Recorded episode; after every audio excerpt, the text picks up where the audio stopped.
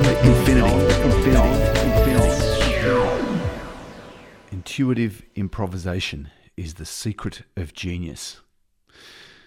This is a quote from Max Zorin, who was the arch villain in A View to a Kill, the James Bond film of 1985, with Christopher Walken playing Zorin. And got me thinking a little bit about how improvisation in particular is is used so effectively by by NASA people when they've got you know they've launched a, a, space probe somewhere say to the surface of Mars and then they have a problem and they can't go and do anything about it in person they can't go out into the Mars yard and tinker around with their scale model of the of the, the rover that's on Mars and you know test different scenarios and uh, I mean, that's what they actually do, but they can't physically make any changes. So the only thing they can do is improvise and use what they've got and make it work as best as possible. And I came across a story recently about the Curiosity rover. Now, a lot of our attention these days is, is focused on the Perseverance rover, successfully touched down in February and has been doing uh, amazing stuff, collecting science and, and uh, you know working on that uh, series of caches for eventual sample return back to Earth. But also, its amazing little helicopter Ingenuity has been doing great guns as well. So while we've been focused on that, it's kind of been easy to overlook the fact that there is another nuclear powered rover, very similar design to Perseverance, used that sky crane technique, in fact, pioneered the sky crane landing technique. Uh, which was required to get such a heavy object, uh, more than a ton of weight, down to the surface of Mars. That's a, a ton of weight in Earth gravity it's about 30% of that on the surface of Mars, but still a large object to get down there safely. And it's worked twice. The Skycrane technique worked perfectly in 2012 with Curiosity, and then again for Perseverance. And Perseverance, as we know, carried those cameras, and, and we got uh, high definition video footage of the actual entry, descent, and landing sequence. Didn't get that, that amount of uh, great video. We did get a little bit, but they were stills with Curiosity back in uh, 2012. But Curiosity's been going great guns ever since and exploring Gale Crater and gradually ascending Mount Sharp, which is a, a very large, uh, tall, I think it's five kilometres high, mountain in the middle of Gale Crater. One of the things that's been a little bit tricky for Curiosity is that they have had problems with their wheels being damaged by very sharp rocks. This was a concern, and they noticed, you know, fairly early on in the mission that they were punching holes through their metal, these really large, 50 centimetre wide wheels. There's six of them on, on both uh, nuclear rovers, uh, whether it's Perseverance or, or um, Curiosity. Very similar design overall, mobility design, different instruments carried. They noticed that there was wheel damage early on in the mission. They took steps to deal with it. One of the things that they did, which was amazing, and this was this great theme of improvisation, was to tackle the problem with software. If you're interested, and I'll post links to this in the show notes on our website, beyondinfinity.com.au, there is a, a report you can read. It's called Rimmed Wheel Performance on the Mars Science Laboratory Scarecrow rover. Now, Scarecrow is the, um, the test rover that they've got uh, in the Mars yard. As to the explanation, just quoting from that uh, paper, along with careful terrain classification and drive planning, periodic trending of the wheel state, and extensive characterization of the mechanisms of wheel failure per terrain type, the Mars Science Laboratory, or Curiosity as it's, as it's also known, uh, the MSL project, also began the development of a terrain adaptive wheel speed software patch, which estimates wheel contact angles and commands wheel angular rates that theoretically would result in no wheel slip. The software patch was approved for nominal use in flight on Sol 1678. That was the uh, the 25th of April back in 2017. So it had been there for five years, roving around and doing some damage to the wheels in that time. Since its installation, 99.48% of Curiosity's odometry has been achieved with the software patch enabled. This software patch and uh, the care that they've taken in terms of choosing their their, uh, their the route that they, they follow uh, in Gale Crater and heading up Mount Sharp on those sharp rocks has meant that the wheel damage is unlikely to be a problem for a long time. If Curiosity gets to the point where JPL might have to start looking at wheel shedding, which I'm going to come to, it will have meant that the rover has been hard at work for at least an additional decade from now. Uh, so that would take it into the early 2030s. This is due to the caution they use in planning their route and their understanding of the pace of the degradation of wheels and the, and the process involved in that. Now, I touched on the idea of wheel shedding because back in, in the Apollo era, as we're, we're all familiar with, the Apollo 13 mission had an explosion in the service module on the way to the moon, uh, and they had to use a free return swing by of the moon. Didn't get down to the surface.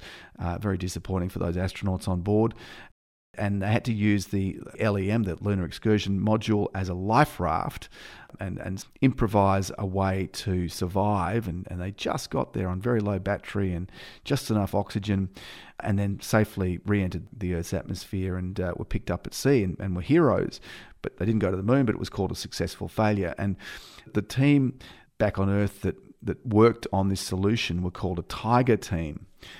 NASA every so often has to assemble a, a Tiger team, and uh, one of the things they specialise in is improvising a, a, way to get around a problem which is serious and threatens a mission. So, in the case of Curiosity, they didn't want those wheels to fall apart with nothing done about it because then they'd have a, you know, an immobile rover uh, with a nuclear power pack that was very likely going to last a lot longer. It would have become a stationary lander mission rather than a, a rover, and, and that's completely against what you know the, the mission objectives are to actually explore and to move around rather than being stuck in one place. They got their Tiger team onto the job.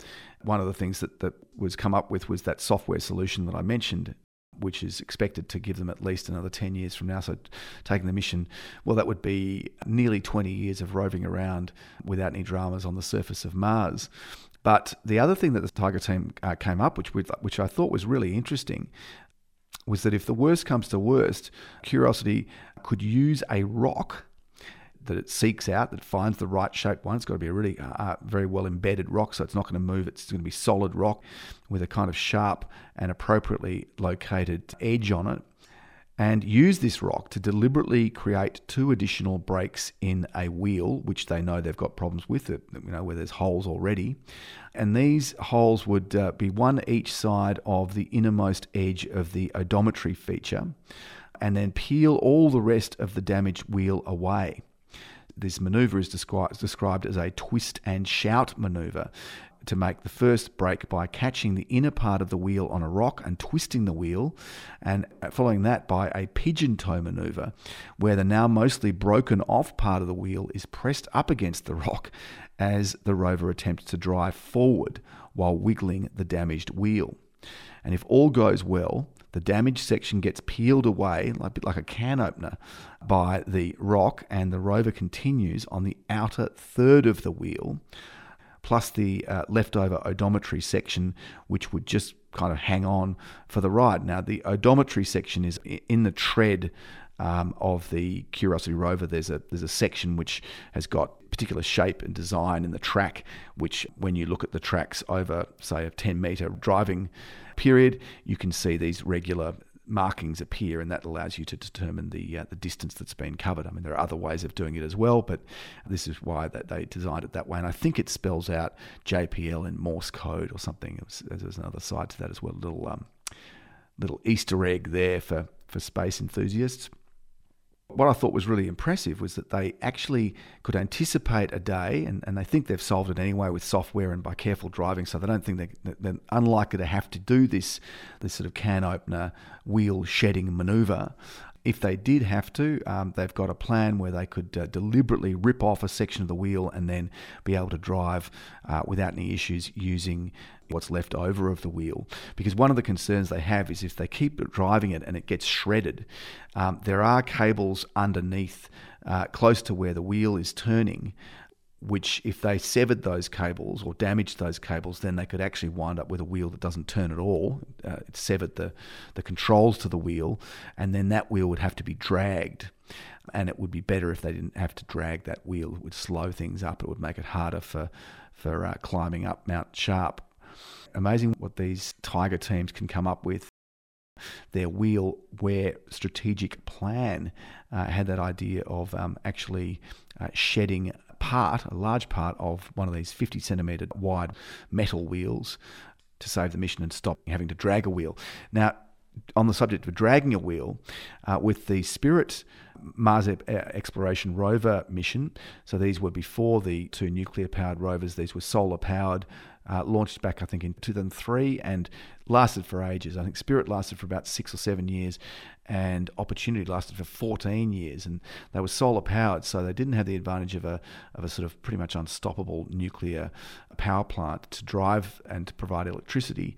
Uh, they did rely on the sun, and they had uh, lots of dust accumulating, but they got lucky and they had these dust devils going over the decks of the solar panels and clearing them and uh, boosting their power and keeping them going. And those missions were only supposed to last for three months, and they went up lasting for years and years. So they were huge successes for NASA. When Spirit was dragging a, um, a wheel, it did this for, for, I think, for years because the wheel, they lost control of it. And so the other wheels were working, but they, um, uh, they were forced to drag one of them, and I think drive in reverse. There was an advantage that popped up just by, by chance.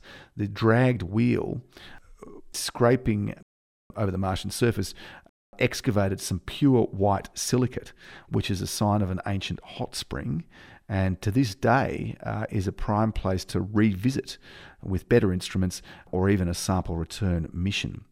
That was a, uh, an unexpected be- uh, benefit of having a, a, wheel problem. It just highlights this idea of, you know, I started with the idea of intuitive improvisation. I just was really impressed about this, uh, you know, the way the Tiger team works. And, you know, obviously the Apollo 13 mission was a, was a successful failure, but they did save the astronauts, which was really important. Got them back to Earth safely. And they got them to do all sorts of improvised, you know, bits with duct tape and square pegs in round holes and all this sort of stuff to to make the resources they had survivable for the uh, the journey back from the moon and then the, the, the splashdown. So, this is another example of where a Tiger team can improvise and do really well. There's some other examples that I um, was reminded of in thinking about all this. Uh, one was the um, attempt to salvage the heat probe on the InSight Mars lander, which is actually still alive on the surface of Mars. Um, and uh, they tried to use a spade head to actually force the heat probe down. It was it was like a jackhammer that was supposed to penetrate down into the surface and give them information about the interior of Mars. It just wouldn't get down into dirt. It, the jackhammer didn't work. I mean, it worked, but it wasn't actually effective in in digging down. So they tried to use this uh, sort of shovel head that they had to push it and try to force it down into the ground, and that actually didn't work either. But now that same shovel, apparently with some success, to help clean dust from the solar arrays. So again, something that wasn't intended to be used that way, being used in other ways to prolong that mission. Um, and another example was the Galileo mission to Jupiter back in the 90s. They had this great spacecraft with all these instruments heading out to go into orbit around Jupiter, and it did uh, release a probe into the atmosphere of Jupiter. I think it entered near the um, Great Red Spot to study the atmosphere. It achieved a stable orbit and it, and it did a lot of you know amazing science and, and revealed a lot about the, the very large collection of moons around Jupiter.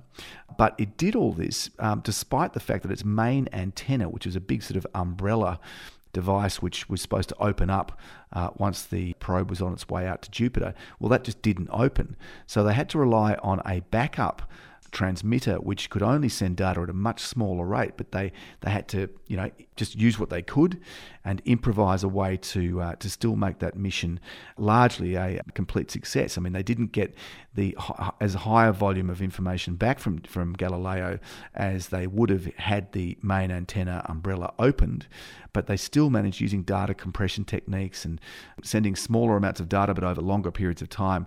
They did actually make a huge survey of the uh, Jovian system and its moons. To date, that's uh, some of the most you know valuable information we have on Jupiter and its retinue of moons.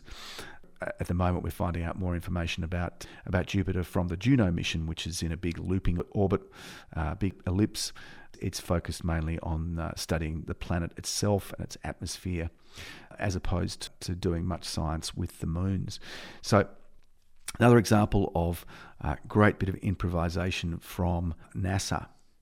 Even though some of the quotes from Bond films can be a bit cheesy, in the case of Max Zorin, when he said in A View to a Kill, intuitive improvisation is the secret of genius. Well, he, he was probably quite right about that because uh, NASA has got some very clever people working for it and they have achieved some amazing things in preventing problems arising, dealing with problems as they arise, and just achieving outstanding uh, scientific results in the field of space exploration.